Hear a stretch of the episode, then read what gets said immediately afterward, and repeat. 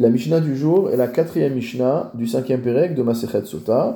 Elle s'inscrit dans la continuité des Mishnayot précédentes, c'est-à-dire que nous allons à nouveau découvrir un enseignement de Rabbi Akiva qui a été prononcé Bobayom le jour même.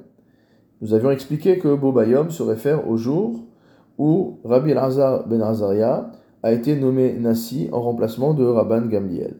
Bobayom darash Rabbi Akiva. Ce même jour, Rabbi Akiva a interprété le fameux pasouk de la Shira, Az Yashir Moshe uvni Israël et Ashira Azot, Lachem. Alors, Moshe et les enfants d'Israël chanteront ce cantique pour Dieu, Vayomru les morts, et ils dirent les morts, en disant, pour répéter.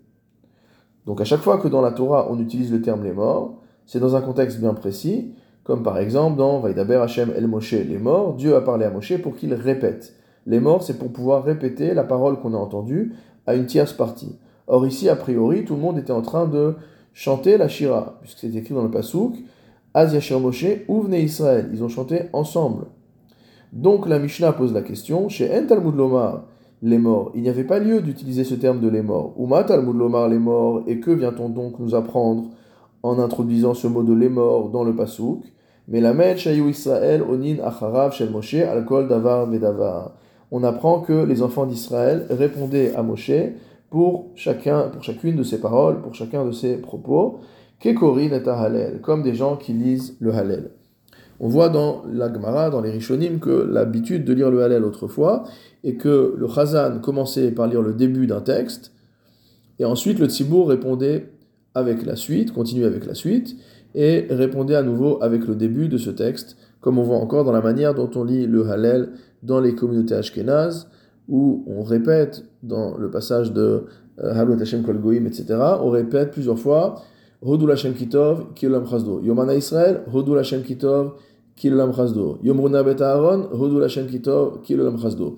Donc c'est ça le processus, le procédé dont nous parle ici la Mishnah lorsqu'elle nous dit qu'Ekorin est à Hallel. Comme des adultes lisent le Hallel, les Kach les morts, c'est pourquoi il est dit les morts. C'est-à-dire qu'il y avait bien une parole que les Israël répétaient après Moshe. Rabbi Nechemia Omer, Kekorin et Shema, Rabbi Nechemia n'est pas d'accord et nous dit que en vérité, euh, la Shira a été entonnée comme quelqu'un qui lirait le schéma. Velo Kekorin et Hallel et pas comme des gens qui lisent le Hallel. Donc quelle est la manière dont on dit le schéma Dans la Gemara, il est expliqué qu'on parle d'une personne qui est porès al schéma, c'est-à-dire qui fait cette euh, prière accélérée, entre guillemets, pour des gens qui sont arrivés en retard à la synagogue. Et donc il va lire les brachot qu'il y a avant le schéma, et ensuite tout le tzibour va réciter à voix haute la suite du schéma euh, lui-même. Donc ce serait ça, la manière dont la shira se serait passée.